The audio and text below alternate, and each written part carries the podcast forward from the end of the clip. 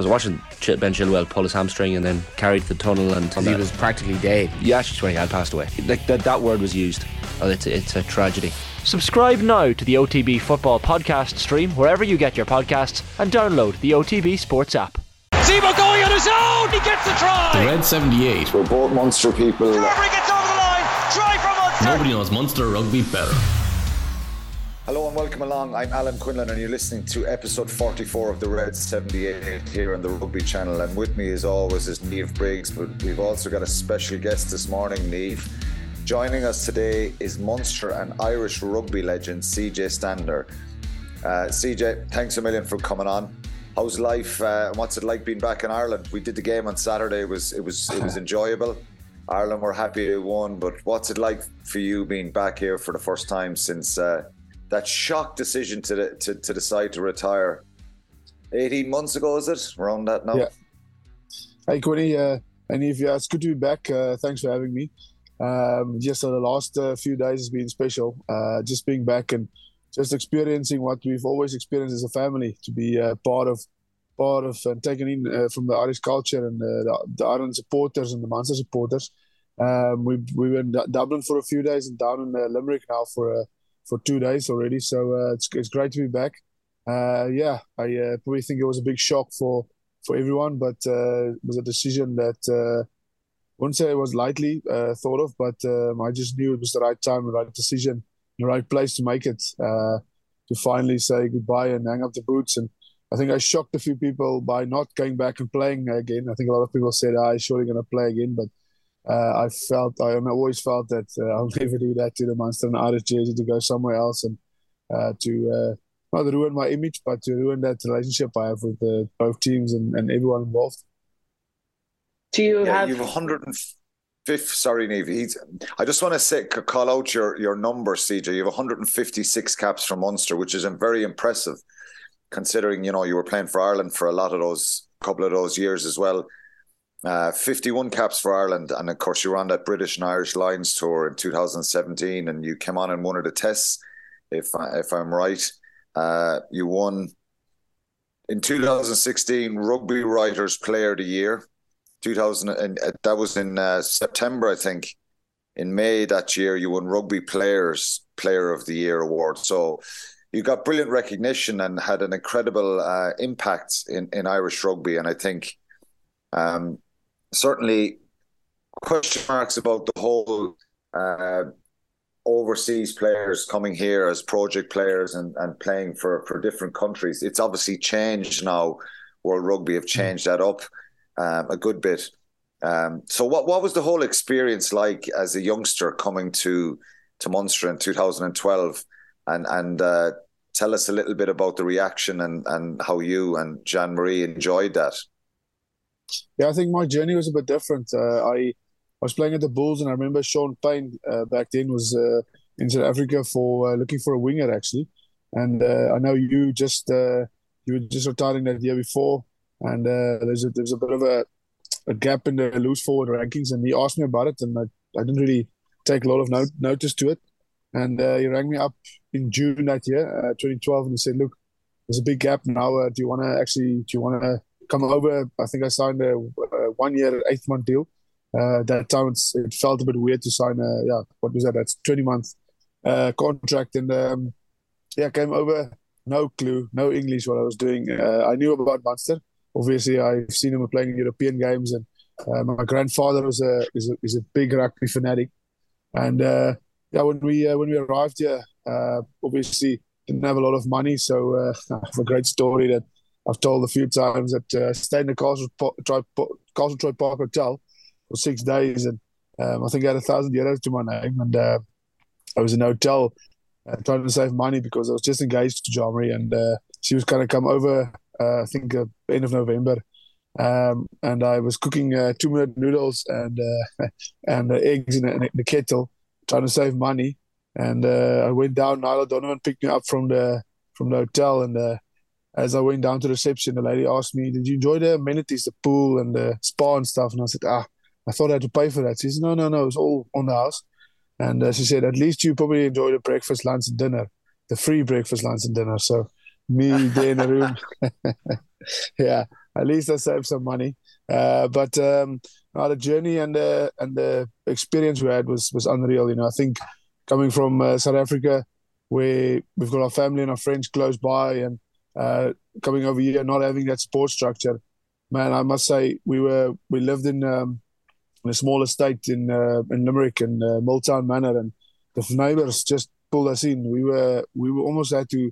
to fight people off to have us over for dinners and for lunches, and uh, that uh, that made us feel welcome from the start. And then as soon as I got involved with the team, and the, the, the thing I realized is if you buy into the, the culture and the team, and um, also now uh, if you buy into the the Munster the Munster way, you know, um, people people want you there, and they want to make sure you're happy and you're safe. You know, uh, a guy like Paul O'Connell made a lot of time for me and my family, and um, I remember the first time we met him. Well, my wife, Jomari, met him.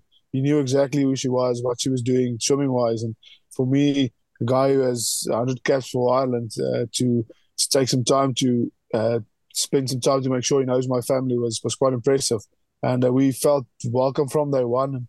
Uh, that's why we came back this week, just to... My wife couldn't say goodbye uh, because of COVID. So uh, she's been very emotional this whole week, and I've just been driving her around. C J, I think just a couple of things there. So I remember my first time meeting you, we were both training on the track down in the arena, and you had just broken your hand, and you had played, yeah. like, I think you went through a good few training sessions, maybe half a game, and not told anybody because you were afraid that if you, you had said, afraid if you had told them that they'd have sent you back home.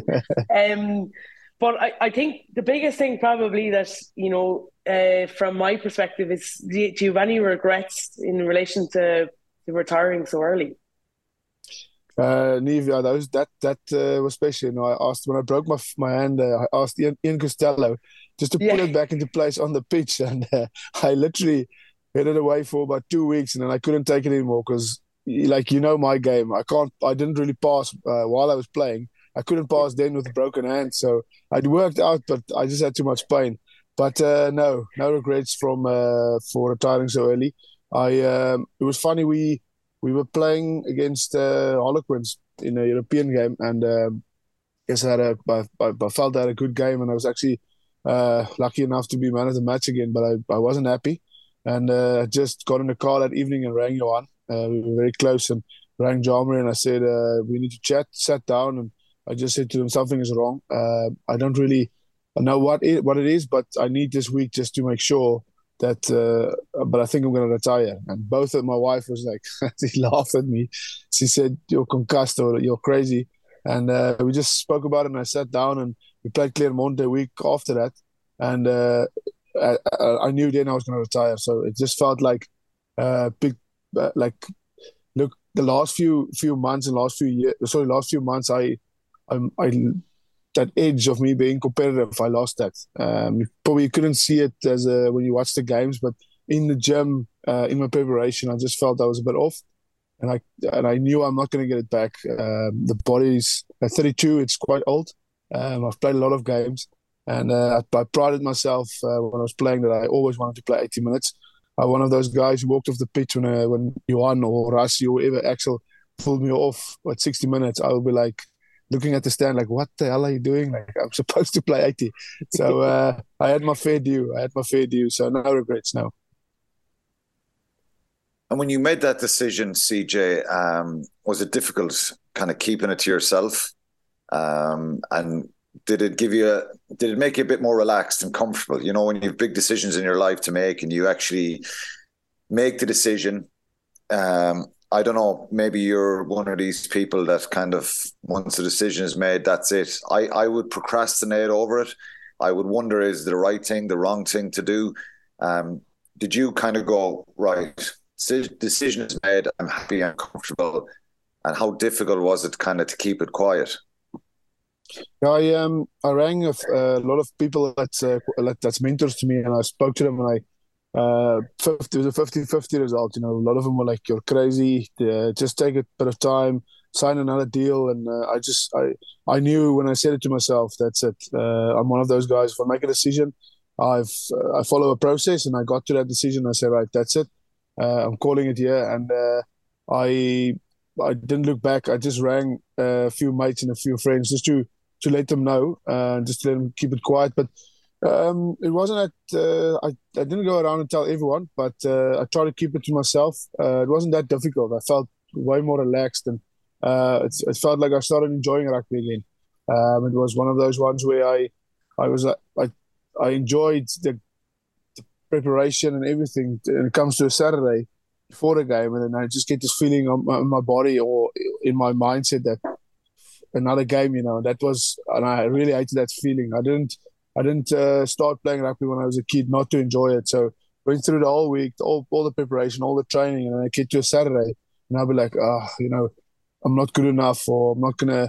I'm not going to enjoy this, and that, that, that hit me a little bit. As soon as I made that decision, well, what, that was, was all, was all that, gone. Was, is there a lot of pressure, C J, being a top-class international or professional rugby player, even even at, you know, at club level?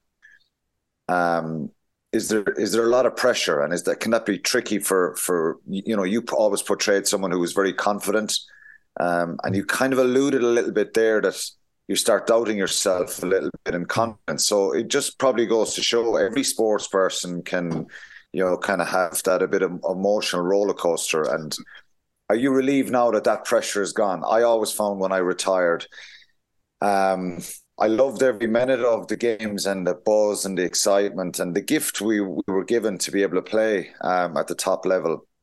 But I certainly didn't miss the performance, the pressure on Saturday. It's like going on stage, isn't it? If it's a good performance, you feel great. And if, you know, sometimes you can doubt yourself a little bit like that.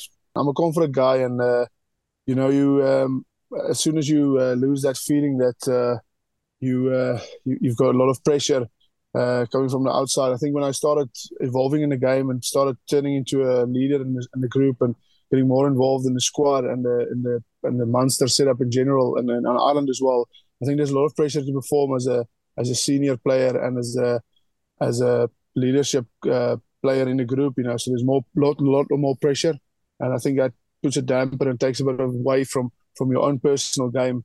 Um, and in the last few years, it was uh, it was always from the beginning like that, but I just swept it off. But uh, to be a foreign player uh, was was a bit more difficult because I felt I had always had to perform a little bit better than uh, anyone else to make sure that I uh, kept my place in the team. You know, because that is a talking point that um, that did happen through my career. You know, it's it's it was always like, yes, he's good, but there's another guy who's just as good. Why would we pick him? You know, so that uh, put a lot of pressure on me as well, and and the family as well. Uh, I think my wife did very well to uh, to make sure I stay calm, but she knew that uh, the way she needed to handle me during big weeks. Um, the big weeks was actually the ones I enjoyed. Those smaller weeks where uh, we, we played away games against uh, Zebra or Treviso, where we're probably more, more worried about performing and getting a win. C J, we, we put out a tweet um, yesterday, and, and Niamh is going to... You, you, the Munster fans love you. Uh, absolutely love you, what you did for Munster, the passion you played with. So I put out a tweet yesterday, as I do every week for the podcast, and Niamh has uh, a load of questions there. She, uh, you Good. can you can go through some of them, Niamh, and uh, these are from the fans. We always try and engage the fans here in the podcast to have let them have their say with with Munster's performances, but there's certainly a few questions for you there as well. And um, C J, I, you'll see loads of them were actually not questions. They were just telling Uh, you how much they loved you, and uh, they tagged you on Twitter, so you can you can have a look at them. But um, Brian Lawler wanted to know what happened to your lovely Limerick accent, and um, how, how life is after rugby in South Africa, and how different it is to Ireland. Uh, Brian, I never really had a Limerick accent. You know, I it's funny when I'm in South Africa when I speak English there, people don't understand me. You know, so I'm I'm in limbo at the moment with. Uh, being uh, international or a foreigner in South Africa as well now. But uh, I'll uh, I'll take that. At least I learned my English uh, in Limerick. But uh, yeah, life after rugby is good. Uh, I spend a lot of time with the family. I'm in uh, construction. Uh, so I'm a project manager on uh, at Valdivie Construction. So I do new developments, new homes, and a bit of restorations as well. So uh, that keeps me quite busy. And uh, the difference for me, uh, just being back, Uh, it's, it's just the weather. If the weather is a bit better, I would have stayed one hundred percent. But uh, but it's good to be back to the, close to the family as well. Uh, I think uh, my parents and my uh, family-in-law, when I see Everly, uh, you can just see the light in their eyes going up. So it's good to be back. That's brilliant. You're doing a lot of running now, I noticed, on uh, mm. social media. Um, how's that going? No, that's Jomari's fault. Uh, she, uh, s- someone uh, told her in, in, in primary school that she uh, she runs like a Teletubby, and uh, she never ran. So uh, she just started running, and uh, it's scary. She's uh, she's just signed a deal with uh, one of the biggest running clubs in South Africa, and uh, she's looking to do the New York Marathon in two years' time. So wow. uh, I just have to follow her to. Uh, I don't know. I'm not very good. I'm too big. Quinny would know. We're not. We're not made to run too far. Uh, very good. Uh, Jack Quinn wanted to know if you had to kit out one last time for Munster to play South Africa or one last time to play for Ireland, what would it be? So would you kit out for Munster or would you kit out for Ireland? I uh, actually think about this. It would actually be great to play on Thursday night for Munster. I oh, think hey. that's, uh, that's going to be... I think Thursday night's going to be special. Uh, Páirc Uí Chaoimh sold out... Uh, Munster probably struggling uh, a bit, but I think this is probably the kick they they need. You know, there's a lot of young guys coming through, and uh, but yeah, it'll be uh, Thursday night. It'll be unbelievable. Speaking of those young boys, Jack wants to know uh, the young players uh, who excites you most when in that young playing group. Look, I he's, he's probably it feels like he's a senior already, but Jack Crowley for me is uh, someone we need to pin down and realize that he's going to be uh, the next uh, the next big uh, ten out there. You know, he's he plays well. He he knows how to handle the game, and he impressed me so much playing fullback. Um, he's he's already looks like he's a great leader in the squad.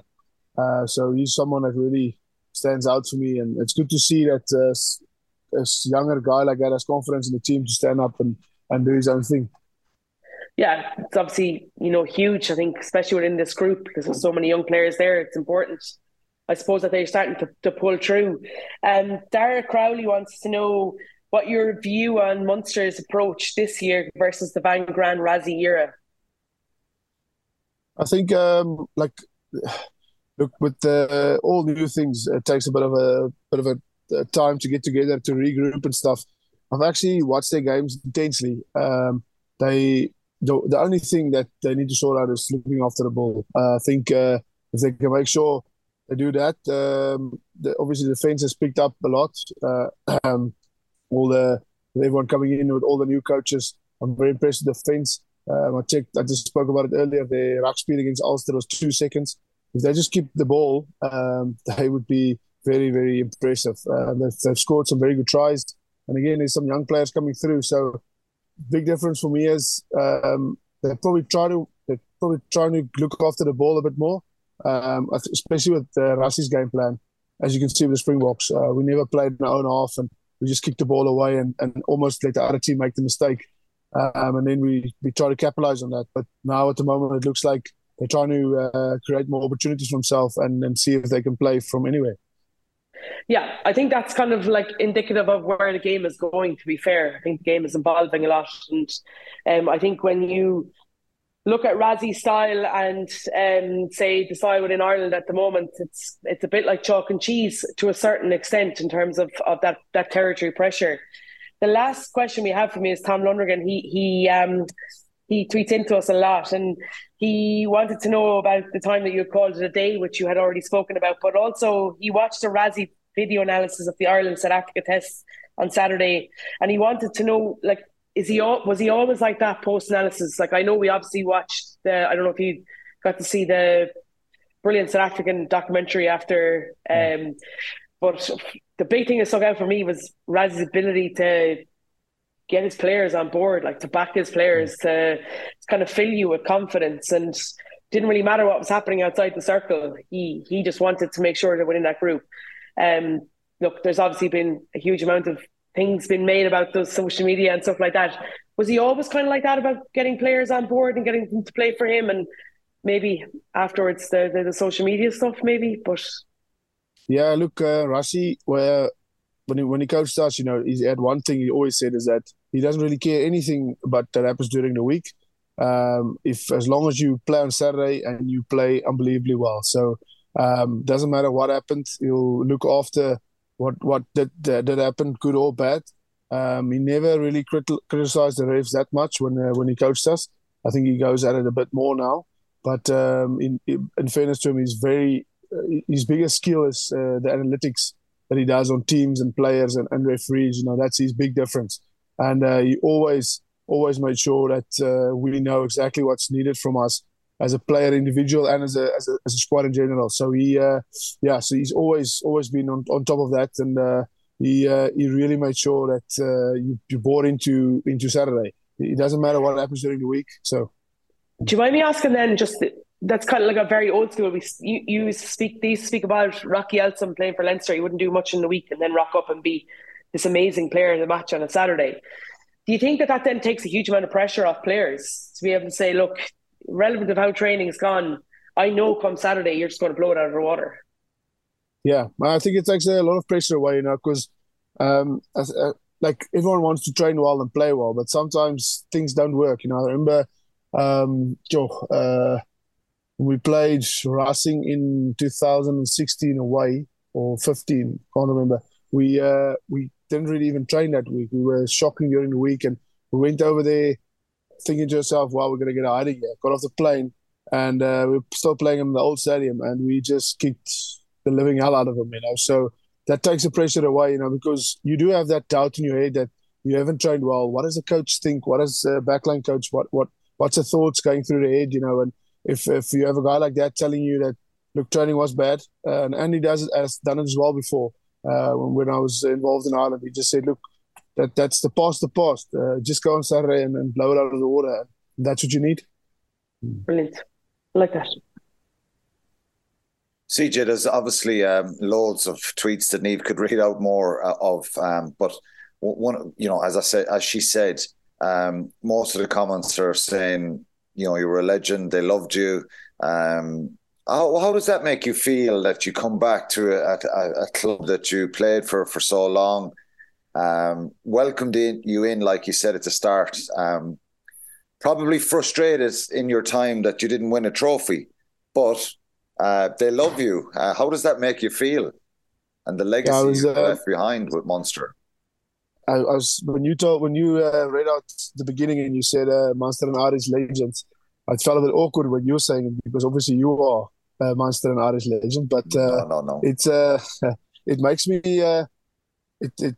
Look, I made a lot of sacrifices, and I've always said this, and I re- I felt, feel Munster has also made a lot of sacrifices in me as a player to get to where, where I was, you know, and um, it, it makes it worth, worthwhile, everything. And uh, I always, and I still have massive respect for uh, respect for Munster and, and all the supporters uh, Munster and, and, and Ireland has, you know, and um, that's, and it's a mutual, it feels like it's a mutual thing. And we, uh, me and my wife and, and, and my daughter, we, We really uh, love love Ireland. You know, we, we fell in love with the place, and we call it home, and we still do. And it, it makes me feel good. Uh, I've made some sacrifices. Everyone else did, and it's uh, it's it's good to be. I don't know, almost feel, uh, almost feel uh, wanted. You know, almost feel uh, that uh, people out there actually enjoyed uh, me playing. During your time with Munster, um, obviously there's there's pre- we spoke about pressure earlier. Um, Pressure from the supporters, pressure from the media. Uh, and look, the reality is um, Munster haven't won a trophy in, in it's eleven years now. Um, how difficult was that? Because you came so close on so many occasions. And did you feel that pressure? And, and was that a big motivator? I'm sure all the players wanted to win at times, but there was some kind of rocky patches as well and some great happy memories as well. But... Um, it would have capped it off if you'd got a trophy as well. But um, how did you deal with that? Or, or you know, the, those ups and downs along the way with Munster? Look, Quinny, I think it's eleven years. I think you were still playing when Munster uh, won something last. And uh, it is difficult. So, um, look, I think um, it's it's it's uh, heartbreaking uh, thinking back. And I didn't want, win anything with uh, Munster. Um, because when you we, every year we sat down and we said, all the competitions we were involved with, we want to win a trophy, and uh, that's something we wanted to give back to supporters and the club in general. Um, and we had loads of success with Ireland, and that was that was great, you know. But for me, always Munster was number one. And um, it was my biggest thing that we always, a lot of people say, oh, the supporters and the media uh, put a lot of pressure on the team and the players. I sat down one day at the airport and uh, I took my wife. We were going to Marseille, and I think it cost uh, fifteen hundred euro for her to go over for two days and stay in a hotel. And our plane was full of Munster supporters, and the next plane was full of Munster supporters. So for me, when someone uh, gives that much to a club, that much time, that much much financial to a club, and and uh, to to go on a weekend like that, and that's every weekend, I felt that they have a say. Uh, they can say that they're disappointed and um, and and that they're uh, happy with our success if we are successful, you know. So I always felt that I wanted to give back to the supporters because they've made time, that they, they've made uh, financial sacrifices to go around the whole world to see us play, and uh, it does put pressure on, on players, and uh, that's probably one thing that I wish uh, I could do as a player, to bring back a trophy to Munster, but that didn't happen. I. Sport can be cruel though sometimes, C J, as well, you know, and that is sport. That's what we, we teach our children, and that's what we have to realise when we growing up. And they're the tough parts of it, but there's obviously so many happy memories. I just want to ask you before um, I move on to Ireland, um, just, you know, the, uh, what happened to Axel obviously had a profound effect on everybody, but for you... Um, and your fellow teammates at that time, it was uh, an incredibly difficult time. And actually to have to go out and play and continue on with the day job, something he would have wanted, and that's what probably happened. How difficult was that for you? And, and what are your your fond memories of, of Axel as a coach and as a friend? Yeah, we um, that was that weekend was tough. You know, we uh, we went over there and we actually... That whole week, we were ready to go and beat Rassie. Uh, in our heads, we were ready. Like uh, Axel uh, got everyone bought into the, the game plan, and Rassie as well. And yeah, that that uh, hotel was uh, it was it was it was it was, uh, it was quite bad. You know, it's uh, something that not a lot of people go through, but no, no one knows how to act. That's the thing. You've got forty people with with different uh, reactions and. Um, we got through it, got back to uh, Limerick, and I remember that week we sat down as a leadership group and we said to ourselves that I think the game was actually cancelled, uh, the next game against Glasgow. We just sat down and a few of us said that uh, we can't we can't give Glasgow five points. Axel would literally, he'd probably wake up uh, out of the grave and come kick the uh, living hell out of us, you know. So we made a decision not to train that week at all. Go to the funeral on Friday and uh, play the game on Saturday. Um, and uh, I think that was probably the best decision we could have made. You know, I think a lot of people, a lot of feelings, and uh, didn't say goodbye. And just to have everyone in that stadium and to be part of that day and that that uh, feeling as a as a community in general was uh, quite uh, special. You know, but uh, my times with Axel was we've uh, we've had very good ups and very good, uh, very very low downs. You know, we. Uh, We spent a lot of time together in twenty fifteen, sixteen, uh, fourteen as well, when we as a group didn't do well. And, I, and Pete was away with Ireland, a bit of it where he was injured. So I was captaining for a while. And um, I actually then saw Axel's real side, you know, and I that's where I, I realised that, that he was he was Munster. If you uh, if you would cut him open and take a blood sample, they would say Munster through and through. And he just wanted the best for the team, you know. And... Uh, My best memory with him was probably uh, he would he would uh, always let me do uh, fitness afterwards or poaching or, or some drill, and he would be so, not say negative, but he would always give me so much shit really, and uh, I would always walk away thinking, why the hell am I doing this? And uh, when I had my first cap for Ireland, he just uh, texted me and said, well kid, there you go. Uh, you don't have to say thank you, but it's all my time I've spent in you, and now you've made it. So uh, that was quite special.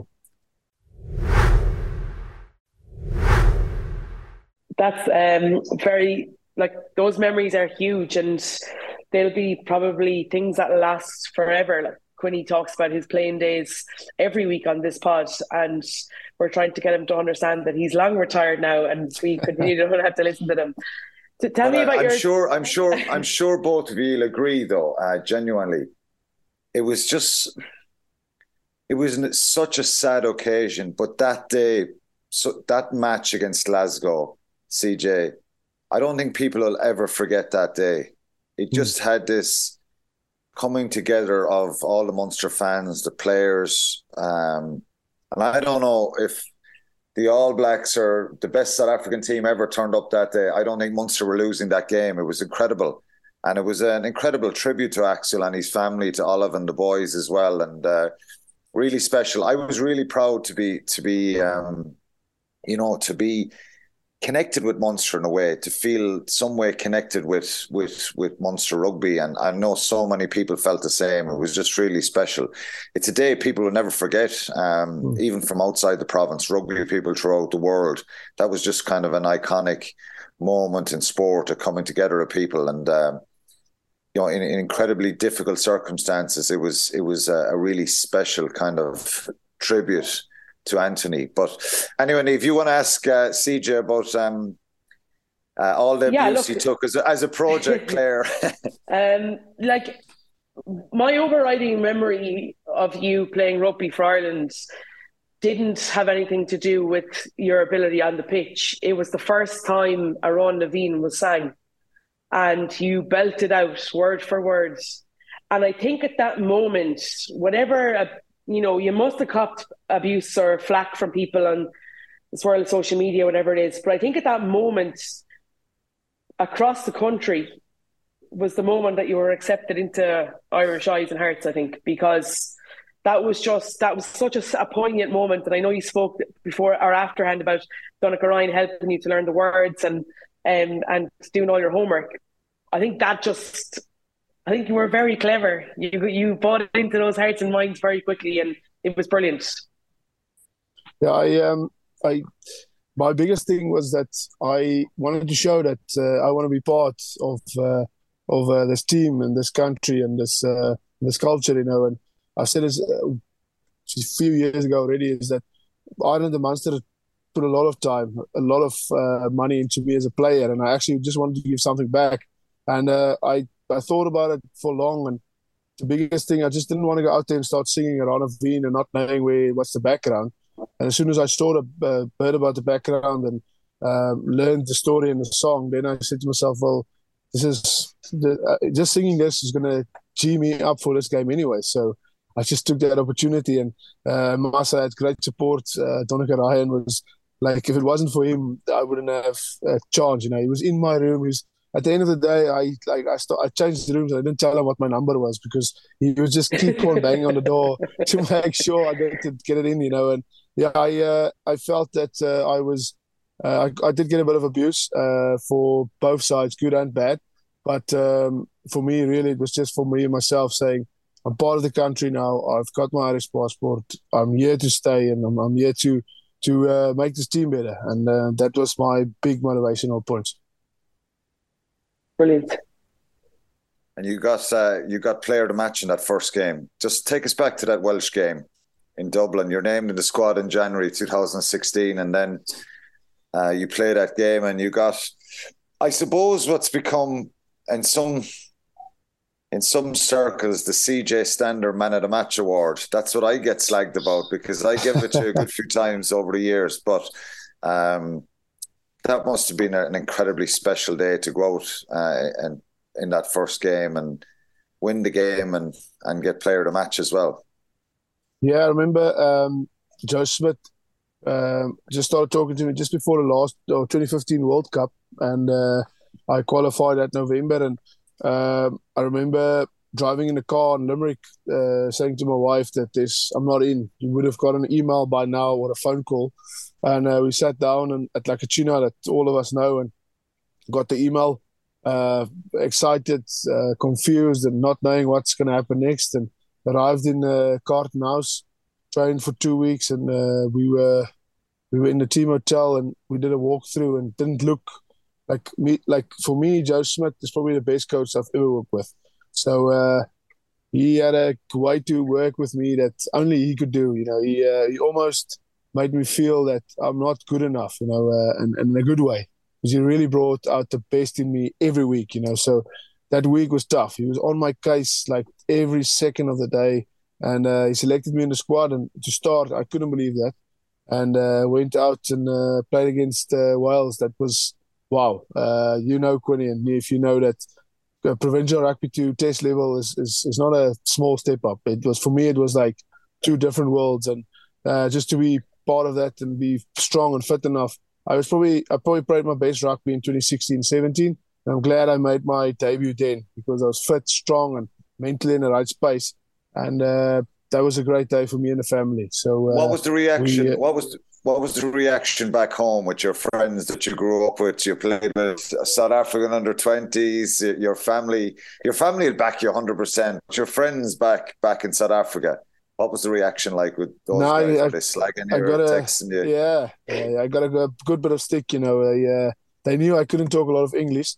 So uh, they didn't really, they said I'm probably at the wrong spot. Uh, I probably just walked in there and, and uh, just said to them that I'm here now.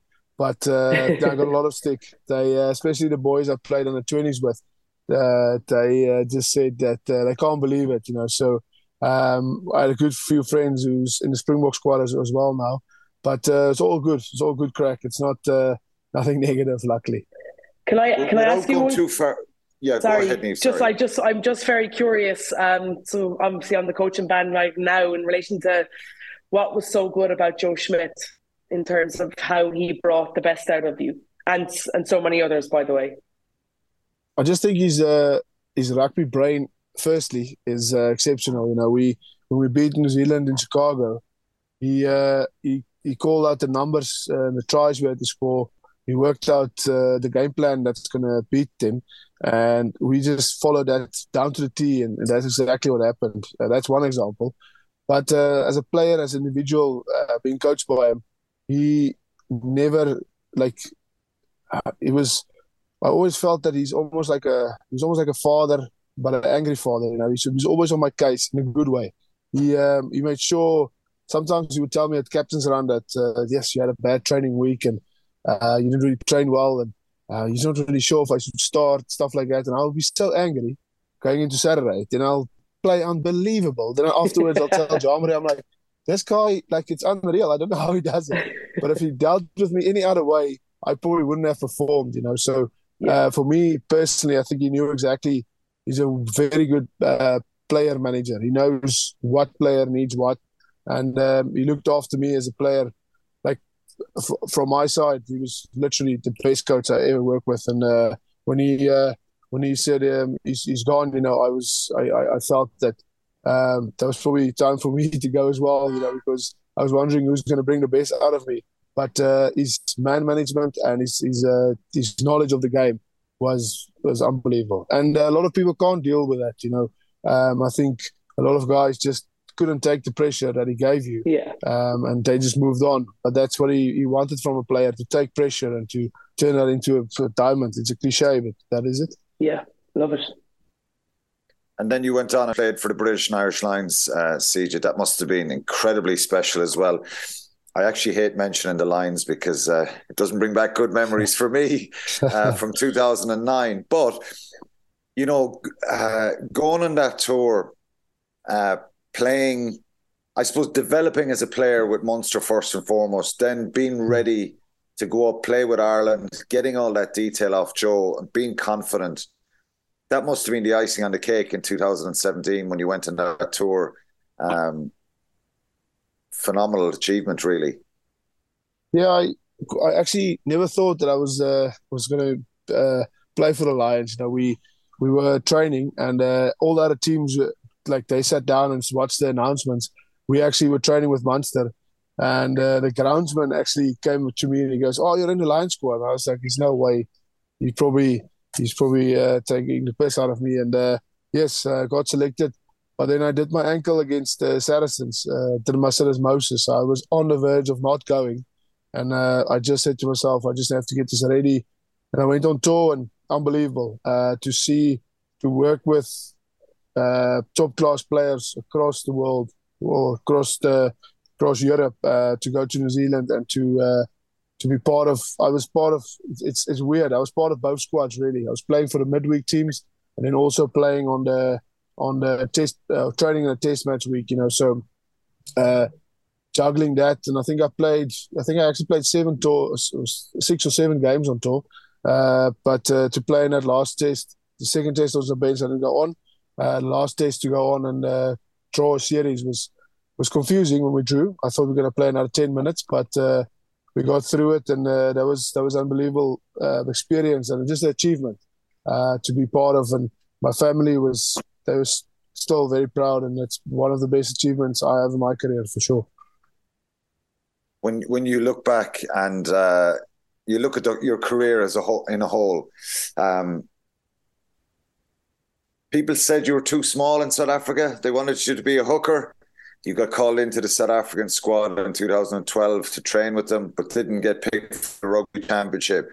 When you look back now and you look at the journey of Munster, Ireland, British and Irish Lions, the great teammates you made, friends you made, the the the way people kind of supported you and backed you in Ireland, how how does it make you feel? Are you really content in yourself and proud of of? Uh, what's what's happened for you in the last number of years? Yeah, I, uh, if I look back, and uh, sometimes I forget the decisions and the road I had to take, you know, but if I look back, I'm content, you know, I'm I'm happy, and um, it, it just, for me, it shows again that uh, your life is, is set out for you, really. You just have to walk the road, and there's going to be kinks, and there's going to be ups and downs, and there's going to be times where you really doubt yourself. You know, I, in twenty eleven, twelve, I almost just went back to the farm and said, I'm not even going to play anymore, because I was so down in the dumps with myself, and then got picked up by Munster, and then uh, again, things just grew and, and, and grew, you know, and uh, just it, for me as a person, I went from a little boy and did something I loved, playing rugby, learned a uh, uh, different culture, uh, lived in a different country, and um, had an opportunity to to play uh, for a team that I think is uh, probably, is obviously set in uh, history, but probably one of the best clubs, and will stay one of the best clubs in Europe, uh, in the world, and that's Munster. You know, it, that, that for me is, is something that no one can ever take away. And I uh, sometimes when it, it's tough at work and struggling with uh, deadlines, I uh, say to myself that I uh, I've I've gone through worse, you know, and uh, to get all through all of that and all the achievements, it was worthwhile. Look, the, the big thing for me that was, as I come off this call in a few minutes, is in relation to, I can't help but think how brave you are to make a decision like that, you know, to understand your thought process, to be brave enough to say, look, I, I'm, if I don't have my comp- competitive edge, then like I, I don't want to be playing this game, because you're not going to get the best out of me. Quinn and I both have definitely been there where we haven't enjoyed it and pushed through it, and in terms of probably wrongly, definitely in my in my in relation to my playing career, like I, sh- you know what I mean. That's definitely something I probably stayed on too long in relation to that. And I think, like, it's an incredibly brave thing to turn around and say, well, if I can't get the best out of myself, then I'm not going to take the piss out of everybody else. And um. Yeah, you just blow me away by you blew me away by your opening statement, and I've been trying to get myself back on track since. But um, look, it's been incredible to have you on. Incredible.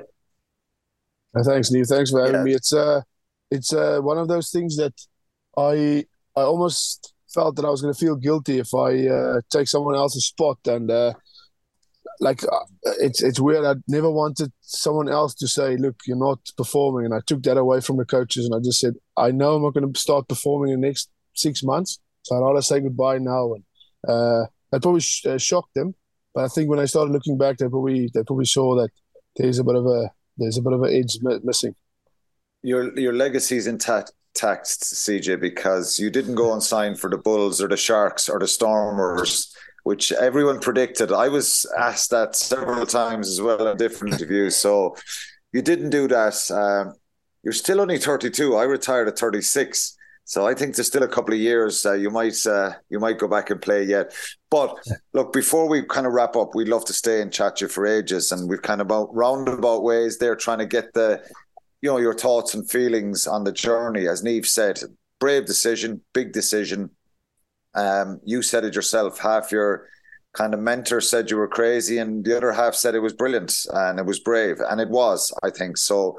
Um, We focus a lot on the Munster supporters, but I think the people of Ireland took you into their hearts as well, and the Irish fans as well. So it wasn't just, um, I suppose, Munster was your kind of spiritual home, but when you started playing for Ireland, um, people loved the C J Stander carries, Eva and Thomond Park, and uh, we missed them. My son now runs uh, with the ball kind of wrapped tight in his hands and tries to do the C J Stander, the C J Stander sit down, where you sit the opposition down. But um, no, it's an incredible journey and an incredible story, and I think um, you know you're you're fondly remembered as a Munster and Ireland player. And it's great to have you back this week. It was brilliant to have you back on Saturday. Um, we won't go through the matches, but Ireland had a great win against the Springboks on Saturday. It was uh, attritional, it was physical, and I'm sure it will be the same in Cork. You mentioned that um, it will be a special occasion in Cork. Munster kind of uh, been very, very unlucky with a lot of injuries this season as well. Mm-hmm. So a lot of good young players coming through, and Niamh and myself have been uh, going through that in the last couple of weeks. They're in a tough place at the moment, but Um, Thursday night should be brilliant, and then Ireland play play Fiji uh, on Saturday in the next November inter- international. Final thoughts to you, uh, messages to the fans, to the rugby public of Ireland. Um, over to you. You can. Uh, it's not a goodbye. It's just uh, maybe you can acknowledge anyone else you want there, and uh, before we finish up. But look, it was brilliant to have you on the pod as well. I'll keep it uh, short and sharp. I always uh, get emotional when I when I get an opportunity to say uh, something to uh, the supporters. But yeah, just thanks for what you've uh, um, you've put into a into a young boy and the support we got as a family. And just thank you for everything that uh, you, that you do in general. You know, I think uh, going to every game and uh, having an input and uh, supporting the team and the players. Um, I just uh, I, I I was supported as a as a as a player and as a person in general. You know, and I was I was known as C J Stander, and my wife and my my daughter, and uh, we are really grateful to to have been part of uh, take rugby and and, and uh, all those things out of the way. Just be part of of uh, the Irish culture and uh, the Munster supporters and Irish supporters. And thank you for that. Thanks for always having time for me in my good times and my bad times. That's it. Nice, nice word, C J. And I'm sure uh, you'll get a great reception in Cork on, on Thursday as well. Uh, that's it for episode forty-four of the Red seventy-eight. To make sure you get your podcast straight to your phone every week, just search the Red seventy-eight and press subscribe. Don't forget to get in touch with your thoughts. Uh, you can tweet us at Rugby Channel fifteen or send Niamh and I uh, a message on Twitter or leave a comment on YouTube. Um, Thanks a million, C J. It was great to have you on. Uh, you're being bombarded with questions there from both of us. Um, and also thanks to you, Niamh, as well. We, we, we'll, we'll all look forward to Thursday night, and hopefully we get a good performance. Munster will be a special occasion. Thanks, Quinny. Perfect, thanks, guys. Me and C J. Thanks for having me. Cheers, Niamh. Thanks for having me. The Red seventy-eight with Alan Quinlan and Niamh Briggs. Nobody knows Munster rugby better. I'd like to think I know a lot.